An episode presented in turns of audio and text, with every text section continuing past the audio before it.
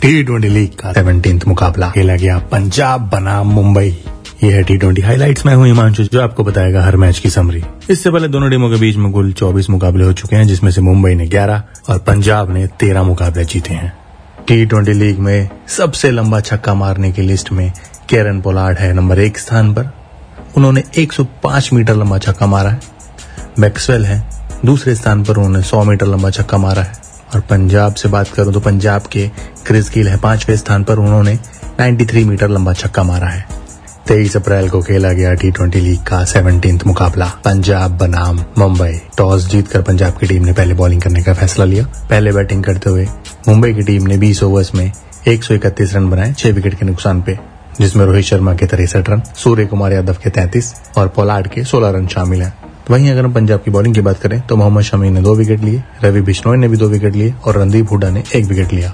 मुंबई की इनिंग की बात करें तो मुंबई की शुरुआत में 2 विकेट बहुत ही पहले गिर चुके थे क्विंटन डी कॉक और किशन के रूप में। रोहित शर्मा ने और सूर्य कुमार यादव ने मुंबई की पारी को थोड़ा सा संभाला।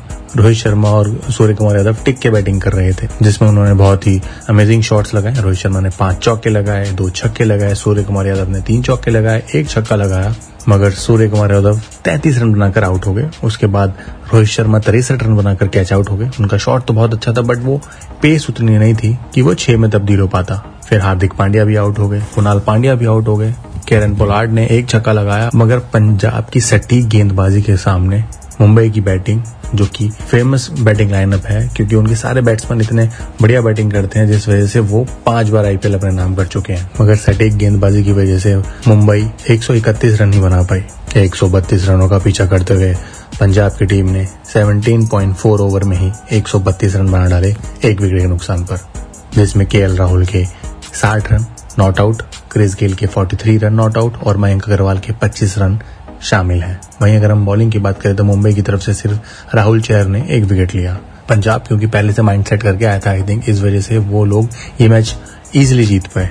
केएल राहुल और मयंक अग्रवाल ने ओपनिंग तो बहुत अच्छी करी थी, but Mayank Agarwal catch out हो गए राहुल चहर की गेंद पे। उसके बाद हमने क्रिस गेल का एक नया रूप देखा, जैसे माने जाते हैं हर बॉल पे मारने के लिए माने जाते हैं, और वो जब शुरू होते हैं ना तो उनको कोई नहीं रोक सकता। मगर इस बार उन्होंने बहुत ही रुक कर बैटिंग करी, समझदारी से बैटिंग करी, क्योंकि अगर मैं बताऊं उन्होंने 35 बॉल खेल के सिर्फ 43 रन मारे, जिसमें उनके 5 चौके और 2 छक्के शामिल है। बट ये सूझबूझ भरी बैटिंग देख के ना ऐसा लग रहा है कि पंजाब की टीम थोड़ी बेहतर हो गई है और केएल राहुल ने बहुत ही अच्छी कप्तानी पारी खेली और अपनी टीम को जीत के मुकाबले लेके गए।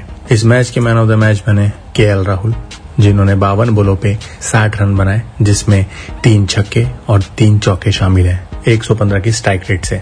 तो ये थी टी20 लीग के 17वें मैच की समरी, जिसमें पंजाब ने मुंबई को, डिफेंडिंग चैंपियन को, 9 विकेट से हराया और 14 बॉल रहते हुए भी हराया। इस टी20 लीग में सबसे ज्यादा रन मारने की लिस्ट में संजू सैमसन है नंबर 1 स्थान पर, उन्होंने 119 रन बनाए हैं। दूसरे स्थान पर है देवदत्त पाडिकल, उन्होंने 101 रन बनाए हैं। तीसरे स्थान पर है फाफ डु प्लेसिस, उन्होंने 95 रन बनाए हैं। सो टी20 के हर मैच का हाल सुनने के लिए आप सुनते रहिए हमारा शो, जिसका नाम है टी20 हाईलाइट्स।